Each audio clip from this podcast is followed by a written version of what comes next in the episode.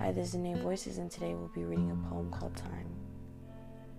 Time is irrelevant, it knows no bounds, cracked beneath the earth, with no vows. What you seek cannot be found, for it is always changing, never bound. What you desire is just a dream on fire. Only ashes remain of your lust because you are insane. You are lost, so you like the way the flames heat your flesh. You are blind to your disillusioned reality. You are lost in a meadow of calamity. Free yourself, for you are a prisoner in your own mind. You are your worst enemy, defeated with time.